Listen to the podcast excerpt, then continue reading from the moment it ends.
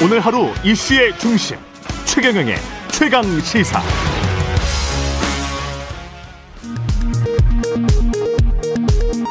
라디오 정보센터 뉴스입니다. 문재인 대통령은 오늘 오전 7시쯤 김부겸 신임 국무총리 임명안을 제거했습니다.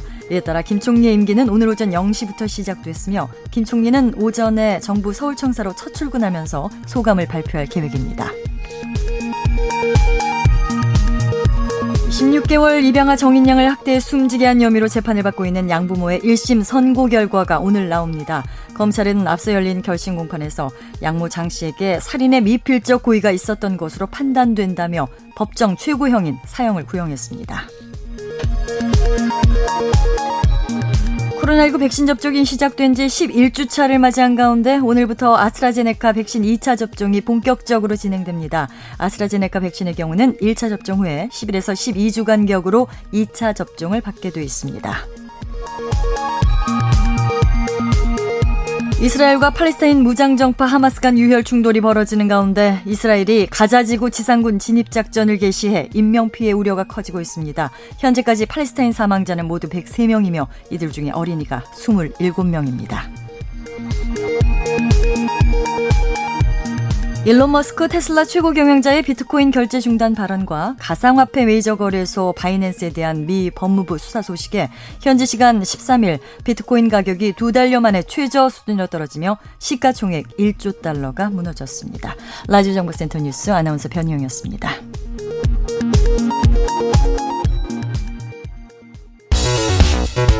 여러분은 지금 KBS 1라디오 최경영의 최강 시사와 함께하고 계십니다.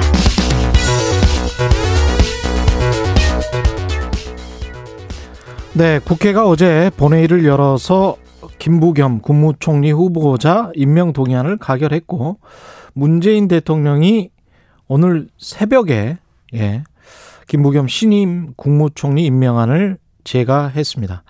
임혜숙 과학기술정통부 장관 후보자와 노영욱 국토교통부 장관 후보자의 인사청문 보고서도 채택이 됐는데요. 사실상 여당 단독으로 처리를 한 셈입니다. 국민의힘은 협치가 파괴됐다면서 거세게 반발하고 있고 당분간 전국 경색은 불가피해 보입니다. 여야 입장 들어보겠습니다. 더불어민주당 신영현 신현영 원내대변인 연결돼 있습니다. 안녕하세요. 안녕하세요. 신현영입니다. 예. 일단은 속전속결 같은 그런 느낌이 좀 드는데 어떻게 보십니까? 그렇지 않습니다. 실제로 국무총리 임주는 처리 시한을 4일이나 지난 상태였고요. 네. 9차례나 여야가 만나서 여러 가지 협의를 하기 위해서 상당한 노력을 했다는 말씀을 드리겠습니다. 네. 특히 제1야당인 국민의힘 의견 존중했고 소통 합의 가치를 지키고자 노력을 했는데요. 음. 반대, 무조건 반대, 무조건 버티기. 야당의 몽이라고 봅니다. 이렇게 되면 우리 20대 국회 식물 국회라고 비난받지 않았습니까? 네. 그렇기 때문에 어 전혀 국회에서의 5월 달에 일정은 진행이 되지 않는 거죠. 책임 있는 여당으로서는 어쩔 수 없는 부분이었다라고 충분히 인내를 했다라고 말씀드리고 싶고요. 네. 특히 5월이 다 지나서 14일이 돼서야 본회의를 의장님께서 집권 상정함으로 첫 번째 본회의가 열렸습니다.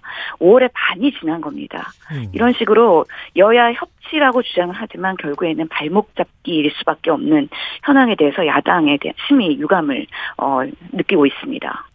그 국민의힘 같은 경우는 여당이 김총리 후보자 인준 처리 돌입하자 돌입하면서 이제 법치 파괴, 의회 독재 즉각 중단하라는 문구에 피켓을 들고 이제 항의를 했습니다. 이거는 어떻게 보세요? 다시 한번 여쭤보지만 이게 무조건 반대 몽니다. 예, 예, 실제로 지난 보궐선거 이후에 음. 그 여당이 오만과 독선하다는 프레임이 먹힌다고 생각하기 때문에 이것을 조장하기 위한 하나의 야당의 정치적인 그런 공약이지 않느냐라고 네. 생각을 합니다. 하지만 오만과 독선이 아니라요. 정말 국정을 책임지는 책임 있는 여당의 모습을 보이기 위해서는 최선을 다했다라는 말씀드리고요. 계속해서 이런 오만 독선 프레임으로 질질 끌기를 한다면 야당도 국민의 심판을 받을 거다 라고 말씀을 드리겠습니다. 예. 국민의힘은 근데 오늘 청와대 앞에서 현장 의원총회를 열어서 또 항의할 방침이라고 하고 있습니다. 예. 정말 인사청문회에 대해서 우리가 그 제도에 대해서 다시 한번 생각해 볼 필요가 있는데요. 네. 실제로 이 장관 임명에 대해서는 상임위에서 음. 여야가 능력과 자질, 도덕성을 검증하는 겁니다. 그렇기 때문에 상임위 내에서의 그 검토 의견을 바탕으로 진행을 해야 되는데요. 이번 인청 진행 과정을 보면 상임위 간사단끼리는 논의가 되고 실제로 어, 위원회를 열고 싶어도 어, 야당의 간사들이 지도부에서 못 열게 한다. 지도부의 허락이 있어야지 한다. 라는 조건 하에서 상임위에서 논의된 내용을 바탕으로 진행 여부나 보고서 채택을 판단한 게 아니라 예. 결국에는 지도부의 오더를 하달받아서 아무것도 하지 못한다라는 변명을 하고 있는 상황입니다. 그런 상황에서의 이런 모습들이 과연 국민들한테는 정당해 보일까 이거에 대한 고민을 해야 된다고 생각을 합니다. 그 오늘 어차피 그 재송부 시한이 오늘까지였잖아요. 예, 맞습니다. 그런 측면에서 본다면 그래도 조금 더 협의를 해야 되지 않았을까 그런 지적도 있는데 어떻게 생각하십니까? 실제로 어제 그 장관 후보자가 한 분이 또 자진 사퇴를 하셨습니다. 예. 그럼에도 불구하고 야당은 끝까지 어, 과도한 요구를 했었던 것이죠. 음. 그렇기 때문에 이제는 우리가 인내의 한계가 왔다라는 거에 대한 판단을 했고요. 예. 뭐, 한 번의 사태 이외에 그 이상 것을 요구하고 있고, 그것들이 정당한 근거를 가지고 얘기하는 게 아니라 명수로서 마치 협상할 때 한 명, 두 명, 그 명수로서 이렇게 판단하는 거는 더 이상 합의할 수 없는 상황이라는 거에 대한 판단이 있었기 때문에 예. 빠르게 결단할 수밖에 없었다는 말씀드립니다. 임혜숙 장관 같은 경우는 여당은 문제가 없다라고 생각을 하고 있는 건가요? 실제로 여러 가지 그 쟁점들이 있었습니다. 물론 본인이 일부 그 잘못을 인정한 부분도 있긴 하지만 네. 그 장관 업무 수행에 있어서 결정적인 도덕적 흠결은 없 다라고 말씀드리고 싶고요. 네. 실제로 쟁점 과정에서 잘못돼서 오인되고 이것이 확대 재생산돼서 마치 비도덕적인 사람의 그 프레임이 씌워졌지만 음. 실제로 그런 것들의 내용들이 상임위에서의 그런 어 질의를 통해서 확인이 된 만큼 잘못 된 오인을 계속 반복해서 얘기하는 거는 정당하지 않다. 예를 들어서 어제 국회 네. 본회의에서 네. 실제로 의사진행 발언에서의 정의당 대표께서 행랑 외교 행량을 통, 통해서 실제로 뭐 도자기를 뭐 밀수했다라는 식으로 또 얘기를 하셨단 말이죠. 그거는 이런 박준영 잘못, 후보자. 예, 예, 예. 맞습니다. 예. 이렇게 잘못된 내용을 가지고 음. 계속 반복을 하면서 마치 그 장관 후보자가 정말 문제가 있는 것처럼 프레임을 씌우는 것도 잘못된 정치의 모습이다라고 생각이 들거든요. 물론 박준영 어, 보좌관 어, 그 후보자의 예. 예이긴 하지만요. 그런 식으로 임혜숙 후보자도 실제로 해외 학회나 아니면 여러 가지 그런 이슈들에 대해서 특히나 그 논문 부분에 있어서도요. 예. 그 과학자들 그리고 과학자 협회에서 그런 것들은 실제로 문제되지 않는다라고 성명서를 냈음에도 불구하고 계속 똑같은 얘기를 갖고서는 반복함으로 해서 음. 마치 잘못되지 않은 사실이 잘못된 것처럼 정치인들이 계속 확대 재생산하는 이런 인청 상황에서는 정말 그 누구도 자유롭지 않다. 어, 정말 뭐 아무리 훌륭한 장관이 임명을 받더라도 우리나라의 인사제도 청문회에서는 통과할 수 없다라는 게 이번 그 다시 한번 어, 인청을 통해서 확인된 게 아닌가. 그래서 오히려 이렇게 된 상황에서는 인사제도를 변경할 수 있는 그런 부분에 대해서 여야가 같이 검토하는 노력을 해야 된다라고 생각을 합니다. 그 야당이 이제 물음과 오만의 프레임을 우리에게 씌우려고 한다 부당하게 이렇게 말씀을 하시는 건데요. 근데 이 독주하는 어떤 정부 여당으로서 비춰질 가능성 그런 것 때문에 이제 어 정부 여당의 지지율이 좀 떨어질 가능성에 관해서는 그런 우려는 없습니까? 앞으로 저희가 겸손하고 최대한 소통을 하고 인내하는 모습을 계속 보여드려야 된다고 생각을 합니다. 예. 또 어제는 박준영 그 장관 후보자도 자진 사퇴한 만큼 저희가 무조건 그런 오만과 독선을 부렸다는 거는 어, 아니라는 것들 국민들이 알아주시기를 바라는 마음입니다. 예. 송영길 대표의 리더십 같은 경우는 어떻게 생각하세요? 지금 신임 지도부 선출된 지 얼마 안 돼서 일어난 일인데 리더십에도 상처가 있을 수 있는 건가요? 실제로는 당 중심의 그런 어, 앞으로 그런 당 정청 관계를 운영하겠다 그리고 실력 있는 정당의 모습을 네. 보여드리겠다라고 한 만큼 이제 시작입니다. 때문에 여러 가지 부동산이나 백신 정책부터 해서 정말 국민들이 민생 그리고 민심을 필요로 하는 부분부터 저희가 아울러서 나가겠다라는 말씀 드리고 싶습니다. 그러면 지도부도 한 명 정도의 사퇴로 마무리 짓는 게 바람직하겠다 이런 확실한 입장이었던 겁니까? 어떻습니까? 실제로 인사청문회라는 게 명수로 판단할 수 있는 부분은 아닙니다. 한 명 한명 예. 후보자에 대한 그런 자질 검증이기 때문에요. 음. 어, 박준영 후보자도 정말 그 노조가 정말 이분은 훌륭한 후보라고 천명을 한 만큼 어 그 한 분한 분의 후보자들은 도덕적 어 자질에서는 좀 흠결을 뭔가 그 인사청문회에서 소명을 했다고 보고요. 예. 실제로는 실력 있는 그런 장관 후보자였다라는 말씀은 아쉬움이 있지만 음. 드리고 싶은 부분이긴 합니다. 5월 국회 일정이 녹록치는 않을 것 같은데 강대강 대치 국면으로 가면 어떻게 하실 건가요, 정부 여당은?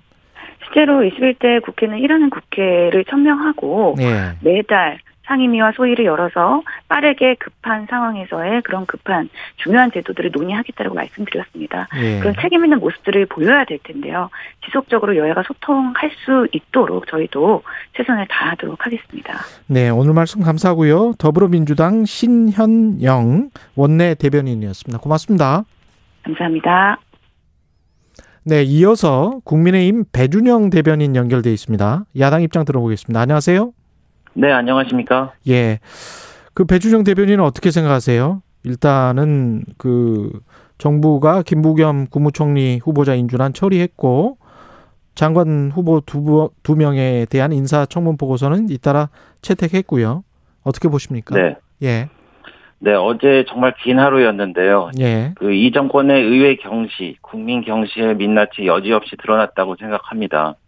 네, 청와대가 민주당 의원들에게 그 죽비를 들었습니다. 그 군사작전 하듯이 밀어붙였다고 보여지는데, 그 소상공인 자영업자를 위한 손실보상법 처리가 늦어지고 있는데, 이렇게 일사불란하게 하면 얼마나 국민들이 박수를 보냈겠습니까? 그 어제 그 3인 장관 후보자들의 장관 적격성 여부에 대해 그 국민 여론의 압도적인 반대에도 불구하고 민주당이 이 청문 보고서를 채택했고 뭐 임명할 것으로 보이고요. 또 총리 후보자도 어제 직권 상정으로 어젯밤에 전격적으로 여당이 본회의를 통과시켰는데 그 새로 취임한 그, 그 국민의힘을 방문했죠. 송영기 민주당 대표는 협치를 다짐했고 저희도 그 청와대 여야정 협의체를 만들자고까지 제안을 했는데 그 잉크가 마르기 전에도 그 무너졌습니다. 허무해졌고요. 예. 오늘 오전에 그 민주당 지도부가 대통령을 찾아뵙는다는데 아마 그 숙제 검사하기 위해서 어제 늦은 밤까지 뭐 숙제를 하지 않은가 뭐 그렇게 보여집니다. 청와대가 죽비를 들었다라는 게 여당에게 죽비를 들었다고 말씀하시는데 그 말씀은 네. 이제 청와대가 여당에게 이렇게 이렇게 하라 이렇게 지시를 한 것이다 이런 말씀인가요? 이런 뜻인가요? 네, 네, 그렇습니다. 그렇기 때문에 오늘 어, 오전 10시에 저희가 청와대 앞에 가서 의, 원 총회를 통해서 예. 이것에 대해서 규탄을 하고 사과를 요청하는 것입니다. 그 김부겸 후보자 이제 총리가 됐습니다. 김부겸 총리 같은 네. 경우는 여권에서는 중도 합리적이라고 평가를 받, 뭐 받는 만큼 뭐 네. 아무 상관이 없을 것이다. 협치에 주력할 것이다. 이런 이야기를 야당 내에서도 사실은 처음에는 김부겸 후보자에 관해서 그렇게 부정적이지는 않았었잖아요. 네.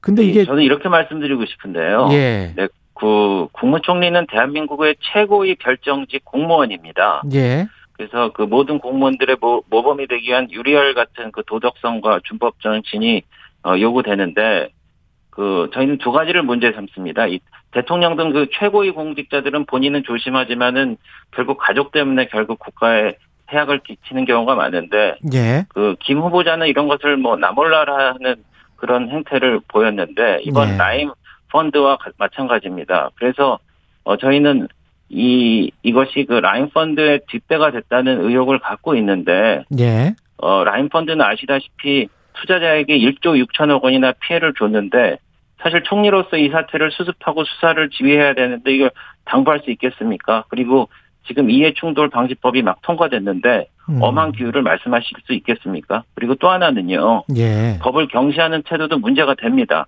이후 음. 여하, 여하를 막론하고 대한민국 국민 부부 중에 차량 압류를 32번이나 당한 경우가 어, 들어보신 적이 있으십니까? 그래서 저는 이 공권력을 우습게 여기는 인식으로 국민에게 어떻게 법 준수 담화를 발표할 수 있겠습니까? 그래서 저희는 이런 것을 투명하게 밝힐 수밖에 없다. 음. 어, 네, 그런 말씀을 드립니다.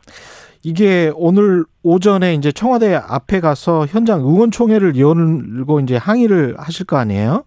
네네. 예, 국민 무시 인사 협치 파괴 민주당 이게 이제 구호인 것 같은데.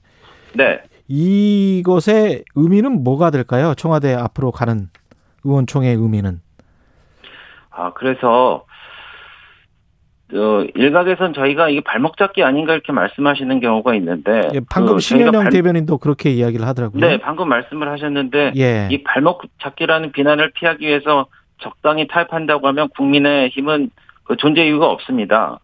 그 음. 그리고 이번에 내로남불 전시회를 국민이 똑같이 보, 셨는데 예. 아닌 것을 어떻게 맞다고 합니까? 그래서 저희는 총 다섯 명의 장관 후보자 중에 고용노동부 장관은 적격 판단했고 산자부 장관은 어, 청문 보고서를 같이 채택을 했습니다. 그래서 어, 이번 우리가 한 것은 소관부처의 목표에 역행하는 것으로 보이는 이 부적절한 행적에 어, 장관들이 지위에 영이 안 쓸 걸로 저희가 어, 걱정을 해서 네. 박준영 후보 그리고 본인 부동산 문제로 오히려 어, 민심에 불질른 노영욱 후보 그 음. 그 더군다나 그 임혜숙 과학기술부 장관 후보는 어, 정말이지 좀 너무했어요. 표절, 결격자이명, 위장 전입.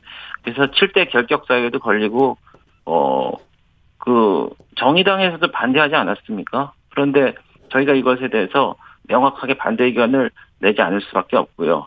그리고 그 신현영 의원께서 말씀하신 그 청문회가 문제 아닌가 이거에 대해서도 제가 조금 말씀드려도 될까요? 예, 예, 말씀하십시오. 네, 예. 네. 그래서 대통령께서는 그 무한주기식 청문회라고 말씀하시고 청문회 제도 자체가 잘못됐다는 취지로 말씀하시는 것 같은데 예. 제가 두 가지를 말씀드리고 싶습니다. 첫째, 대통령께서는 2015년 어 새정치민주연합 야당 대표 시절에 대다수 국민이 반대하는 후보자를 다수 의석의 힘으로 밀어붙이면 안 된다라고 어, 말씀하셨는데 지금도 같은 입장이신지 저희가 청와대 앞에서 여쭤보고 싶고요. 예. 그리고 청문회 법 때문에 그렇다고 하시는데 보십시오. 21대 국회 이후에 이 정권은 임대차 3법, 공수처법, 노동관계법 이런 거 손안에 공깃돌 돌리듯이 쉽게 바꿨는데 그러면 문제가 됐다 그러면 청문회법은 왜 안 바꿨습니까? 이건 말이 안 되는 거고요. 예. 그리고 청문회법을 무시하는 법 경시도 제가 문제를 삼고 싶은데 음. 그 아울러서 청문회법도 어 문제지만은 저희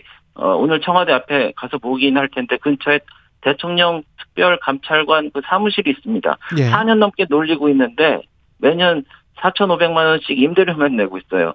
아무리 저 전 정권을 붕괴시킨 단초가 된 제도라지만 두렵다면 생돈 내지 말고 폐지하면 되지 않습니까? 이렇게 제도 탓을 하면 안 된다는 얘기입니다. 예. 알겠습니다. 그 제가 약간 헛갈려서 그러는데요. 아까 말씀하신 네. 것 중에서 임혜숙, 노영욱, 박준 박준영 후보는 이제 사퇴를 했으니까요. 그러면 네네. 국민의힘 입장은 원래 김부겸 네. 국무총리까지 포함해서 3개 장관 후보자가 다 물러났어야 됐다. 4명이 다 물러났어야 됐다. 이런 거였나요? 아니면 2명이 물러났으면 괜찮다는 거였나요? 그 장관 후보자 세 분에 대해서는 저희가 부적격하다고 어, 지명 철회와 사퇴를 요구한 거고요. 아, 세 명은 다 부적격하다. 예. 네, 네. 그리고 김부겸 총리는 김부겸 총리 같은 경우에는 저희가 어 적격하다 적격하다고 보기엔 좀 어려운 점이 있다라고 저희가 어 소상히 밝힌 것입니다. 예. 그 앞으로 기보수 검찰총장 후보자 인사청문회도 원래 해야 되잖아요. 이달 중순 때. 네네. 그다음에 법사위원장 포함해서 상임위원장 재배분 문제도 논의가 됐었었단 말이죠. 네네. 그러면 이거는 이런 식으로 가면 이거는 이런 논의들은 어떻게 되는 거죠? 어, 저희는 그 국민의 눈높이에서 국민의 여론에 따라서 네. 합리적인 의견을 내놓고요.